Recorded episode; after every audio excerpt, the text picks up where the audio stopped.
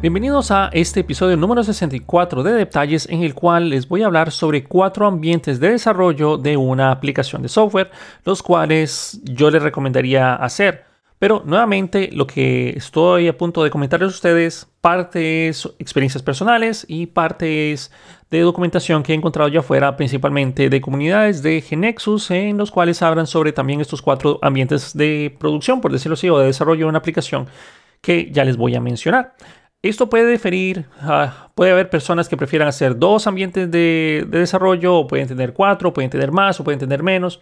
Todo depende mucho de cómo ustedes quieran trabajar como organización. Pero antes de entrar en el tema nuevamente, gracias por escucharme cada semana. Esto es una motivación tremenda para darme la energía que necesito y grabar eh, pues estos episodios del podcast. Y a la vez tratar de compartir un poco más y que aprendamos un poquito más y contribuir por lo menos mi grano de arena en la comunidad de desarrolladores que hay allá afuera. Y puede ser que ustedes me escuchen y no sean desarrolladores en lo absoluto, pero igual nuevamente gracias por todo el apoyo. Ok, una vez dejado de, lado esa breve introducción, entremos en materia. ¿Por qué estoy hablando de cuatro ambientes de desarrollo? ¿O por qué estamos hablando de ambientes de, a la hora de desarrollar una aplicación? Cuando estamos hablando del el ambiente, nos estamos refiriendo al hardware y software donde se ejecuta la aplicación. Dependiendo del proceso de desarrollo, la cantidad de ambientes puede ser mayor puede ser menor, pero iremos tratando de hablar poco a poco sobre cada uno de estos ambientes hasta llegar a producción. Cada ambiente tiene su propia base de datos y una copia de los binarios. Vamos a hablar sobre qué es esa copia de los binarios en breve de la aplicación de forma de que no hayan interferencias entre los ambientes y e, estos ambientes deberían de ser totalmente aislados entre sí.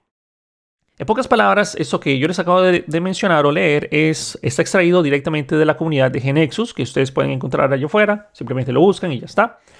Pero cuando estamos hablando, en otras palabras, de ambientes, nosotros estamos pensando, me gusta verlo como si fueran, como que nosotros fuéramos por decir así, fuéramos a un zoológico o fuéramos a algún lugar eh, en el cual claramente podamos ver diferentes ambientes de manera aislada. Es decir, si nosotros vamos a un zoológico y estamos viendo que si osos polares, entonces los osos polares tienen su ambiente y funcionan ahí en su ambiente y, nosotros podemos analizarlo. Luego seguimos caminando por el zoológico, vamos a una, qué sé yo, una parte tropical donde hayan, qué sé yo, loras o otro tipo de, no sé, guacamayas o otro tipo de animales.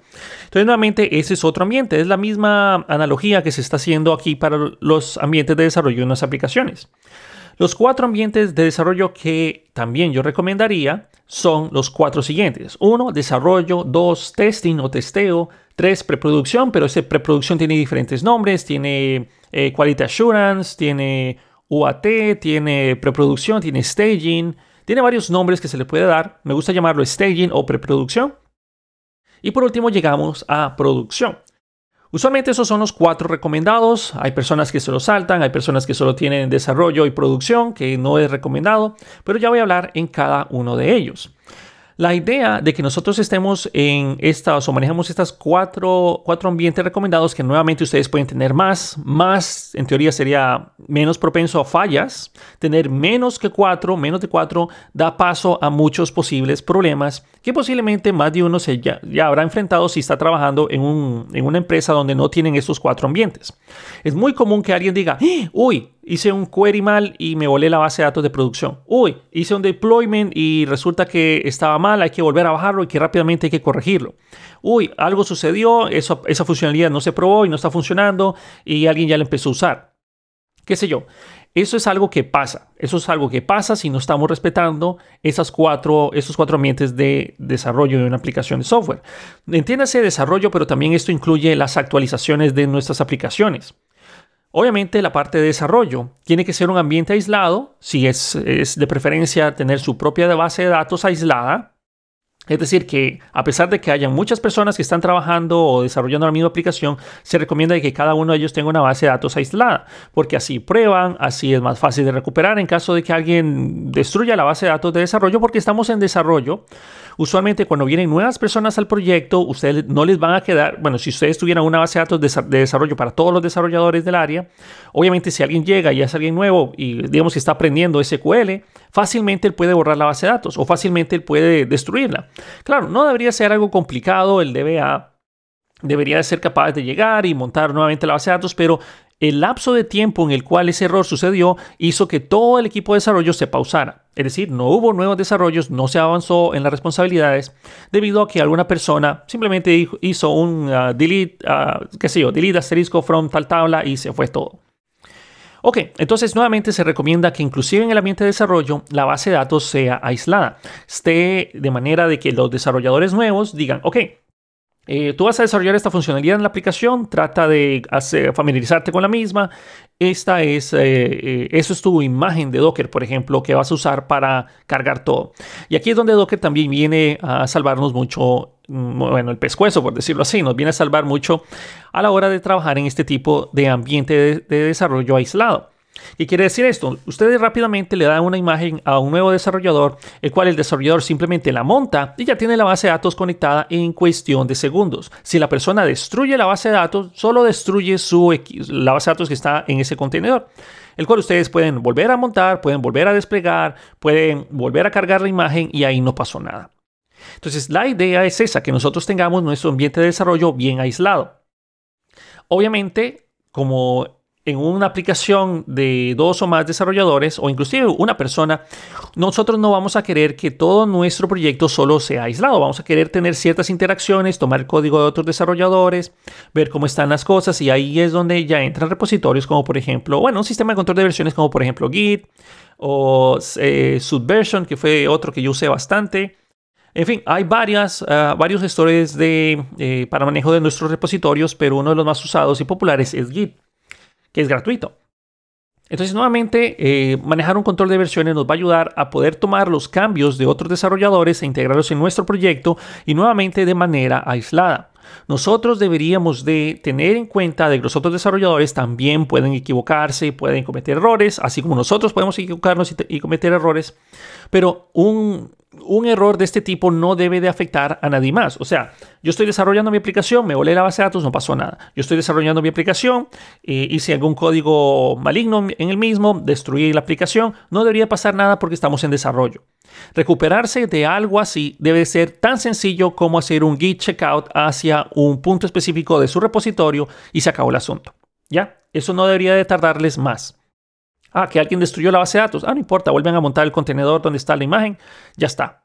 Ok, no debería pasar nada.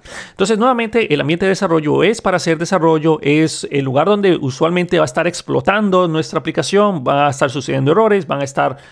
Bueno, ustedes me entienden. Es el lugar donde nosotros tenemos para probar todas las cosas nuevas, nuevos códigos, nuevas herramientas, nuevas librerías, nuevos frameworks, lo que ustedes quieran hacer. Entonces, nuevamente el ambiente de desarrollo téngalo de esa manera.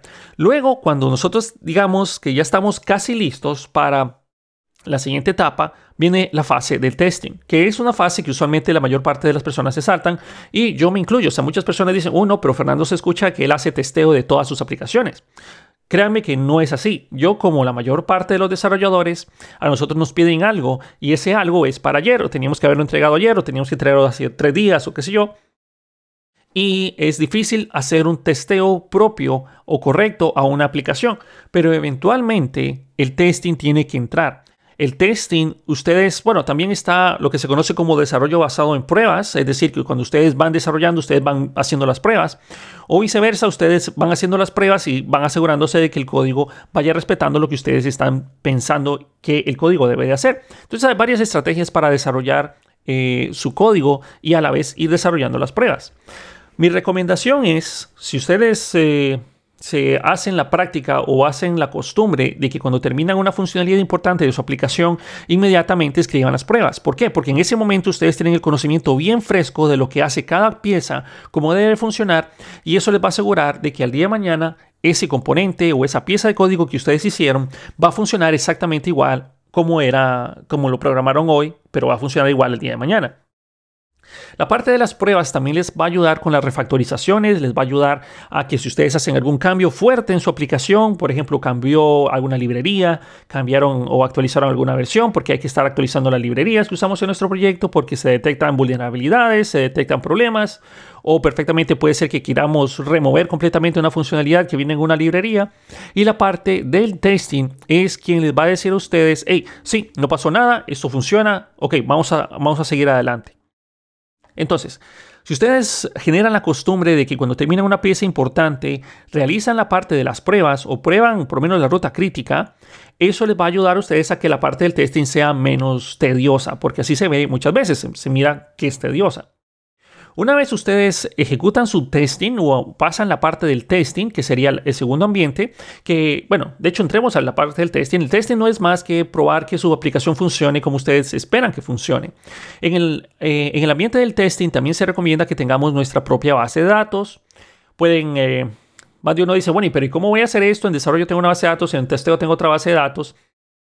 Eso es muy fácil porque existen variables de entorno y en las variables de entorno ustedes definen una, un URL para, o ya sea un API o el URL de la cadena de conexión a la base de datos, pero ustedes por variables de entorno pueden configurar a dónde quieren que se conecte su aplicación. Si su aplicación no les permite cambiar fácilmente eh, a qué base de datos se conecta o a qué API REST se conectan o a qué endpoint de GraphQL se conectan, tienen problemas más serios que no deberían de estar haciendo la parte de testeo todavía, más bien deberían de estar haciendo refactorizaciones en su aplicación para que eso sea fácil de cambiar.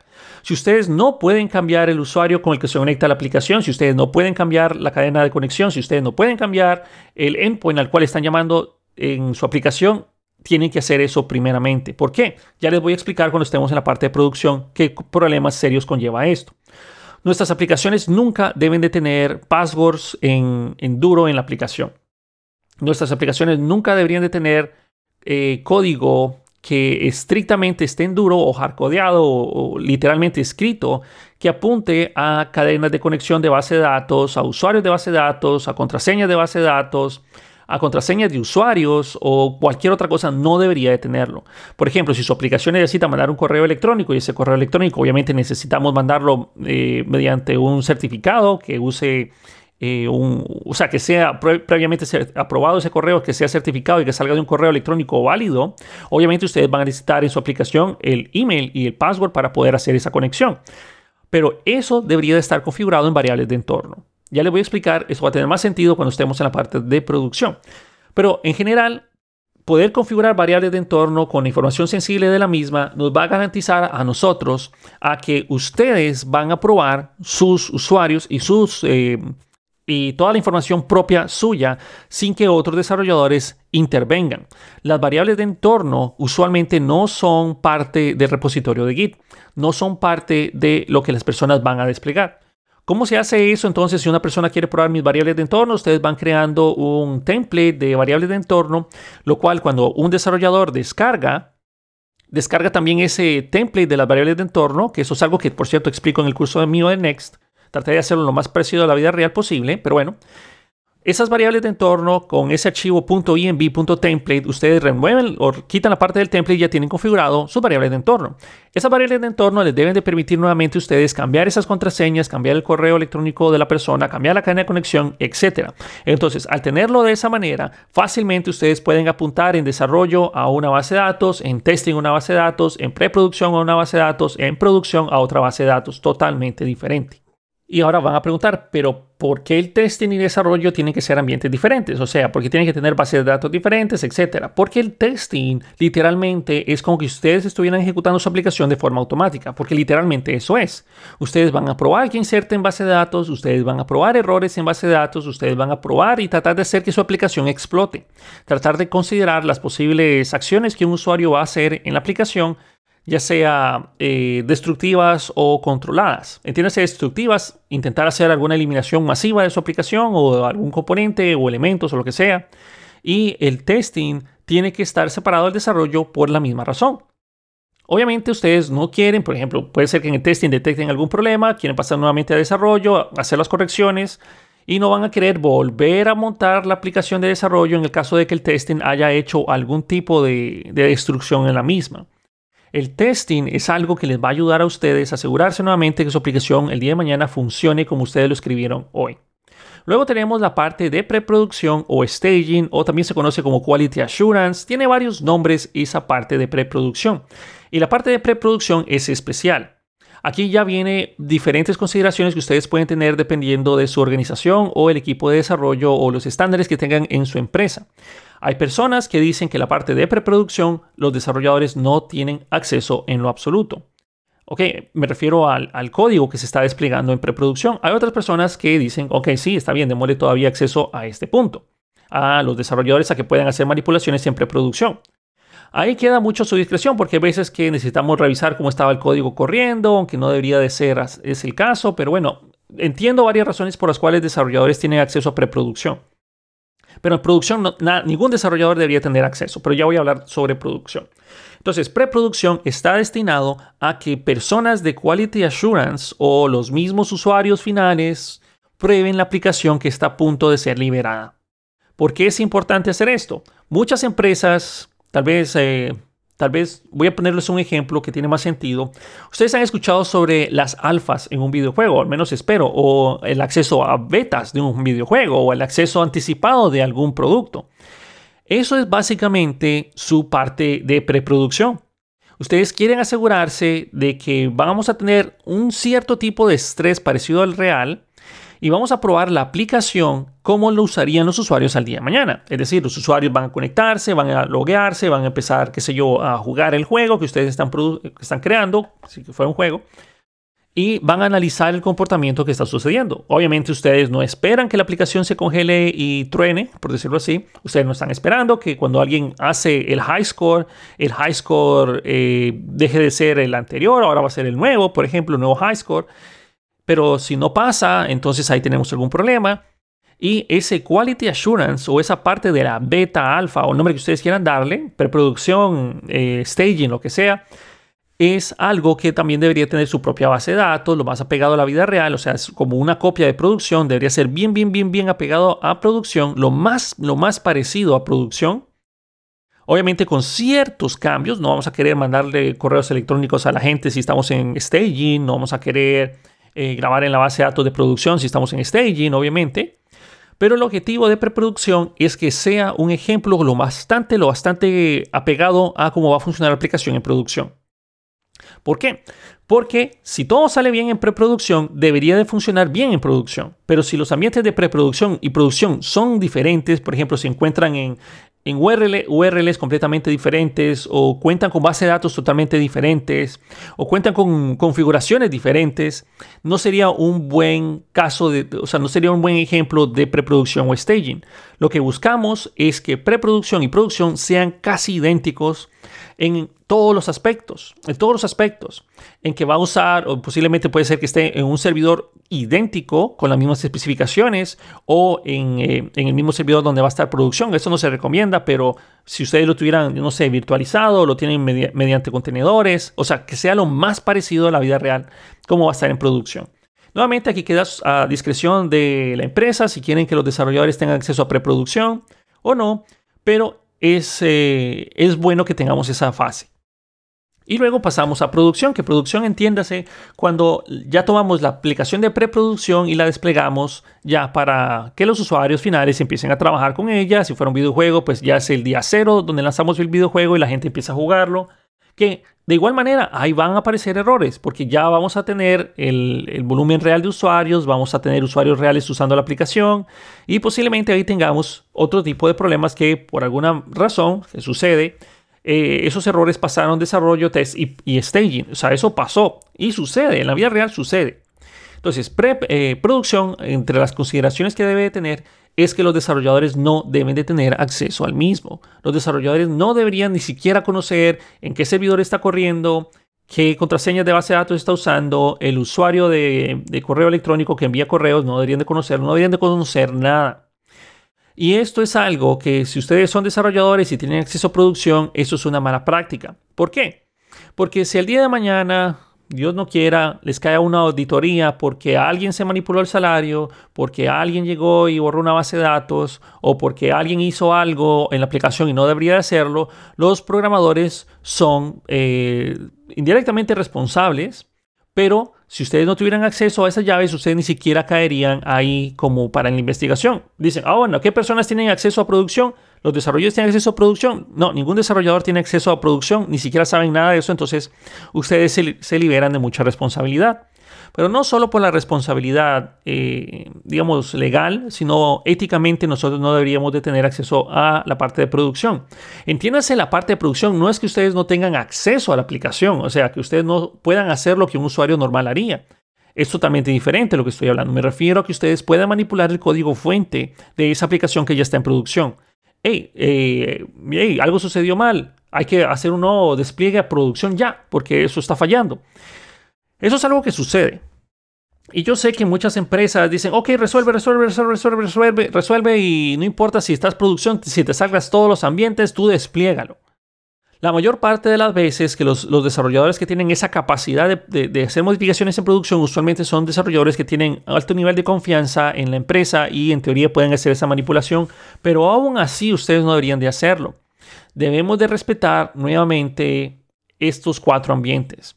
Es decir, si hay una emergencia y hay que corregirlo, entonces tenemos que tener planes de contingencia. Digamos que la aplicación está insertando mal en la base de datos o digamos que la aplicación no está funcionando de la manera que nosotros esperamos porque algo mal salió y tenemos, uy, nos dimos cuenta de que había un URL mal. Entonces alguien dice, ah, ok, muy fácilmente vámonos a producción, cambiamos el URL y ya está. ¿Qué pasa si hacemos eso? Ok, apagamos el incendio, que donde yo usualmente trabajaba hace varios años, nos considerábamos todos bomberos porque solo estábamos apagando incendios. Eso era todo nuestro trabajo, apagar incendios por malas prácticas de todo el proceso de desarrollo. Entonces, si ustedes se saltan esa, esa línea, ustedes no solo pierden que al día de mañana ese cambio que ustedes hicieron que apagó el incendio, como ese, ese cambio solo está en producción, el desarrollo no lo tiene, el testing no lo tiene, preproducción no lo tiene y cuando venga una nueva, una nueva versión normal vamos a volver a enfrentarnos a ese mismo problema. Ok, puede ser que el programador fuera, tuviera esa visión a futuro de que, ok, yo hice una modificación en producción, entonces la voy a hacer a desarrollo, pero así tampoco debería ser. Producción no debería de llegar a preproducción y preproducción no debería llegar a testeo y testeo no debería llegar a desarrollo. Es decir, no, no debería ser la rama más alta, entiendes, la rama más alta producción, quien le empiece a a pasar los cambios a las ramas anteriores, porque ni siquiera van a ser compatibles. Usualmente producción es nuestro binario final, es nuestra aplicación compilada. Y si ustedes estuvieran trabajando, por ejemplo, en, bueno, en cualquier lenguaje de programación, cuando ya generan el binario, no van a poder recuperar el, del binario a cómo estaba el proyecto originalmente. No lo van a poder hacer. Entonces tienen que tener mucho cuidado. Cuando hay un cambio que se tiene que hacer de emergencia, tenemos que tener algún tipo de contingencia, algún plan de contingencia. Decir, ok, la aplicación la vamos a bajar por 15 minutos, 20 minutos, 30 minutos. Si el cambio es así de rápido, de que ustedes simplemente se meten en la aplicación, hacen el cambio y ya está, así de rápido también debería de ser la parte de, las pruebas. Es decir, ustedes hacen los cambios en desarrollo, hacen la parte del testing, que debería de ser relativamente rápido lo pasan a preproducción, lo prueban en preproducción y si todo sale bien, le avisan a la persona respectiva de, qué sé yo, de infraestructura o el área respectiva que hace los deployments para que haga el deployment de la nueva versión. Ojo, cuando ustedes hacen esos cambios o esos hot fixes, por decirlo así, también deberíamos de tener nuestro control de versiones para saber que este fue el último release, este fue el release que se desplegó en esta fecha, porque ustedes también es buena práctica, ya sea que sean los desarrolladores, pero en teoría sería más que todo de la gente de infraestructura, que cada vez que hacen un deployment de la aplicación sea una versión empaquetada. ¿Para qué? Para que esa versión empaquetada también debería estar marcada en el repositorio de que esta fue la versión que se desplegó en tal fecha porque si al día de mañana esa versión falla y no funciona y alguien diga, oh no, regresemos como estaba la aplicación hace un par de días porque esa fue la última versión que estaba funcionando correctamente, porque puede ser que ese último cambio no resuelva el problema. Entonces también de igual forma debería ser bastante fácil hacer una reversión de nuestra aplicación a un estado anterior mientras corregimos lo que sucedió mal. Para eso se logran todas las versiones. Nosotros tenemos que tener nuestra aplicación de manera versionada y el semantic versioning es algo que se utiliza mucho para mantener bien informado cómo es la aplicación. Entiendas el semantic versioning, que es algo que ya he hablado anteriormente y sé que lo hablo en más de uno de mis cursos. El semantic versioning consta de tres partes. Son esos números que vemos como, bueno, como 000, es decir, tenemos la aplicación, eh, hablemos de algún paquete de NPM, por ejemplo, es un buen ejemplo. Ustedes tienen eh, alguna, digamos, la librería de React. Ok, hablamos de React. React está en la versión 18.00. Ese 1800 es que estamos en la versión mayor 18. luego viene la parte de los features o, o funcionalidades adicionales de la versión 18, que es ese segundo número. Y, y el último son los bug fixes o fixes.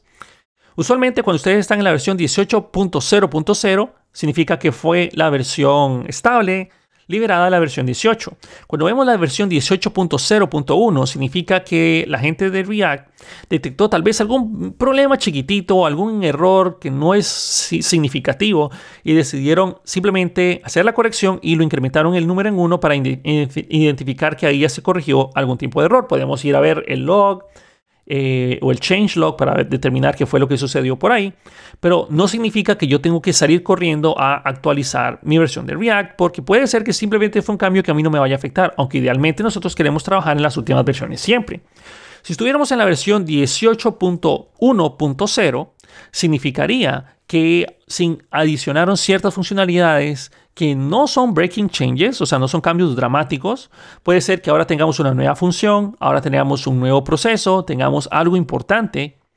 Y ahí es donde nosotros vamos a considerar, ok, necesito esa funcionalidad, vamos a actualizarlo. Y obviamente debería ser sencillo. Y obviamente si pasamos a la versión 19, significa que es una versión mayor. Quiere decir que hay, posiblemente hay breaking changes, puede ser que nosotros tengamos que hacer actualizaciones pesadas en nuestro código. Pero en general, eso es. Ese es el semantic versioning, explicado de una manera, entre comillas, rápida. ese tipo de versionamiento le sirve muchísimo a, a cualquier aplicación. Si ustedes están desarrollando su software institucional, que es el manejador de sus clientes, por ejemplo, también sería conveniente que ustedes lo manejen igual. Por ejemplo, cuando ya están listos para hacer la versión eh, de producción, digamos que estamos en preproducción y generan el binario para desplegarlo en algún servidor, ustedes le pueden poner que es la versión 1.0.0 menos y le ponen algo como RC1. Ese RC usualmente se le agrega para decir que es un release candidate. Es decir, estamos en preproducción, este es un candidato para ser desplegado, vamos a probarlo y estamos en el staging. Todavía estamos en el release candidate. Puede que en ese punto ustedes detectaran algún tipo de error, algún tipo de problema y fácilmente ustedes dicen, no, pero esto se, se puede meter en la misma versión entonces sería en la versión 1.0.0 RC de Release Candidate menos 2 o menos 3, menos 4, menos 5. O inclusive le pueden poner decimales, pero usualmente no hace falta. Usualmente le ponen Release Candidate 1, 2, 3, 4, 5 y así hasta donde ya tengan la aplicación literalmente lista. Y a eso es a lo que vamos con la parte de preproducción y generar este tipo de flujo para llegar a producción. Nuevamente, traten de que sus desarrolladores o ustedes mismos no tengan acceso a producción. No es conveniente. A ustedes no les sirve tener acceso a producción. Más de una persona dice, oh sí, pero tener acceso a producción significa que yo soy indispensable, a mí me van a, eh, me van a ver eh, igual, o sea, me van a ver especial. o sea, no nos engañemos, tener acceso a producción es contraproducente. Y nadie es indispensable en ninguna empresa, a menos de que ustedes sean los dueños de la misma, pero igual han despedido a dueños de la empresa, ¿no? Pero nuevamente tengan presente de que eso es un riesgo de seguridad, tanto para la empresa y es un riesgo también para ustedes. No deberíamos de tener nosotros como desarrolladores acceso a producción. ¿Cómo se hace para que un desarrollador que hizo la aplicación no tenga acceso a la, o bueno, no, no sepa las configuraciones que se usan en producción? Con variables de entorno. Ustedes hacen esas variables de entorno para, obviamente se las dicen al, al de infraestructura que va a ser deployment y el de infraestructura revisa las variables de entorno que tiene que configurar, él sabe cuáles son las variables de entorno, él y su equipo saben las variables de entorno y solo ellos pueden hacer esos cambios. Ahora, el, eh, sí, la gente de, de infraestructura tendría el control y ellos son los que van a responder si la aplicación eh, sufre alguna vulnerabilidad de seguridad o algo en particular. Pero nuevamente eso no es problema de nosotros los desarrolladores, eso es algo que la gente de infraestructura debería de tener controlado.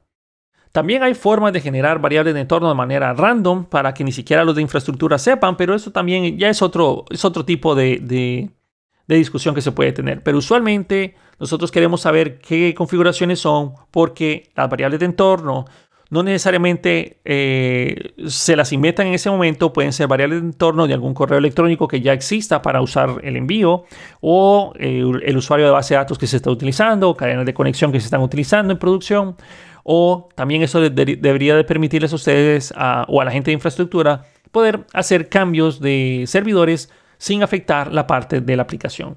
Todo esto es una recomendación, la verdad. Es una, recomendación que yo les eh, trataría de motivar a que si ustedes no lo hacen de esta manera, traten de abocar ustedes o hablar con sus jefes si están en una empresa donde no, no tienen ninguno, es decir, solo tienen producción y ya está, que eso sería terrible.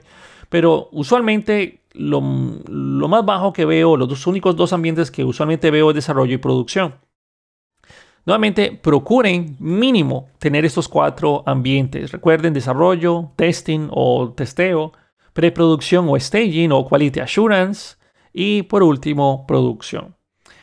Bueno, esto es básicamente lo que quería hablarles. Tal vez no es un tema en el cual, uy, sí habló eh, secretos de Estado, pero sí me he sorprendido que nosotros tengamos o me, me he sorprendido ver lugares donde tienen ese tipo de inconvenientes. En, el, en, la institución donde estoy trabajando o en la, empresa donde estoy trabajando, claramente tienen estos, estos ambientes y es más, tienen a veces hasta otro ambiente que está destinado a otro tipo de personas para que los puedan ver o a, lo que se le da al cliente, al cliente final para que ellos lo puedan revisar, que eso sería otro ambiente como de presentación, podríamos decirlo, para que los clientes finales puedan ir viendo nuevas características o puedan ir probando ellos nuevas características que a diferencia de preproducción, el preproducción es algo interno para hacer quality assurance de los mismos empleados, pero esa otra, ese otro ambiente es lo que ellos despliegan para que los clientes que se encuentran en el otro lado del mundo puedan ver la aplicación, probarla y dar el visto bueno de que esa funcionalidad si la quieren o funciona como ellos esperan, sin afectar preproducción y producción. Entonces, nuevamente, hay más ambientes que ustedes pueden definir, todo va a depender de las necesidades y obviamente de los estándares que ustedes eh, establezcan como empresa. Pero recuerden, mínimo son estos cuatro ambientes. Es lo, recomendado y lo que yo les recomendaría para tratar de mitigar este tipo de problemas que se escuchan bastante de que, uy, ese usuario o esa persona borró la base de datos, o, aquel o aquella persona cometió un error y ya la aplicación no funciona, uy, perdimos eh, la aplicación y nadie puede recuperarla, uy, el último despliegue no funcionó, ya no hay manera de revertir el cambio. Esas son cosas que vienen producto a malas prácticas de, desarrollo, malas prácticas de, para el manejo de sus versiones o no tienen versionamiento. En fin, espero de que este podcast haya, les haya ayudado a más de uno. Posiblemente las, más de una persona va a tener muchas opiniones encontradas acá o opiniones totalmente diferentes pero a lo que vamos es tratemos de separar nuestros ambientes, de tenerlos controlados y en teoría nada, nada debería de ameritar que nosotros como desarrolladores tengamos acceso a, acceso a producción para hacer alguna modificación en caliente porque algo salió relativamente malo, salió totalmente malo. Nosotros deberíamos de tener planes de contingencia si algo sale mal en producción y tratar de hacer el procedimiento siempre igual. Desarrollo, desarrollo pasa testing, testing pasa preproducción y producción habla con las personas respectivas para que ellos hagan el deployment nuevo. ¿Por qué? Nuevamente, porque esto nos va a ayudar a saber cuál fue la última versión desplegada, a poder revertir cambios si esto sale mal, a poder asegurarnos de que los cambios que estamos haciendo en caliente porque algo salió mal y tenemos que corregirlo ya, eso también sea parte del repositorio para que las futuras versiones también incluyan con ese, ese hotfix, podríamos decirlo de esa manera traten de acostumbrarse a hacerlo así. Yo sé que muchas veces no se tiene tiempo, yo sé que esto incrementa tal vez eh, cuatro veces más el tiempo de, para solventar el problema, pero a la larga esto es algo que nosotros tenemos que hacer. Usualmente si hacemos cambios en caliente vamos a mal acostumbrar a nuestros jefes o a los usuarios finales de que cuando hay un problema suban, los busquen ustedes, les hagan el cambio y bajen y que ellos sigan con su vida porque a ellos no les importa el desastre que está quedando atrás. Nuevamente esto se los hablo por experiencia, me pasó bastante y hacer cambios en caliente y también fui de esas personas que accidentalmente hicieron alguna, un desastre en la base de datos que yo no tuve que haber tenido acceso en ningún momento para, para hacer esa destrucción que hice en su momento. En fin, eso era lo que quería hablar en este episodio de detalles. Espero que les haya gustado. Espero que, que si ustedes no tienen esos ambientes, traten de hablar con las personas respectivas para que empiecen a implementarlos y tratemos de no ser programadores mediocres, tratemos de ser los programadores que impulsan el cambio positivo para que nuestra empresa y nuestras aplicaciones funcionen como nosotros esperamos al día de mañana. Eso sería todo. Nuevamente, gracias por escucharme y nos vemos en el próximo episodio de Detalles. Hasta la próxima.